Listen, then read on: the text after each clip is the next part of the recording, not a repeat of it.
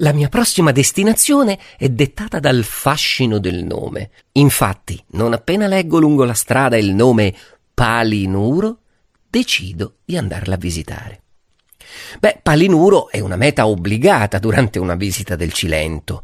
Questo ovviamente in estate per l'acqua cristallina, le spiagge ampie e sabbiose e anche le bellissime grotte da esplorare.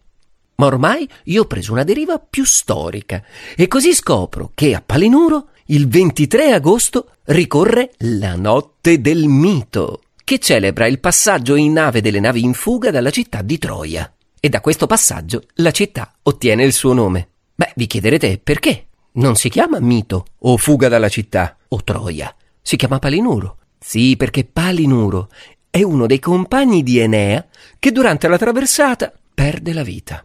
E Morfeo, il dio del sonno, lo fa addormentare con la sua musica e poi lo butta in mare.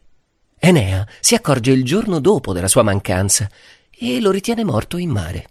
In verità Palinuro riesce a sopravvivere alla caduta e nuota fino a riva, dove però viene ucciso dai velini. No, non sarà stata una morte piacevole, perché i velini al maschile non sono quelli che pensate voi, ma nient'altro che una popolazione locale.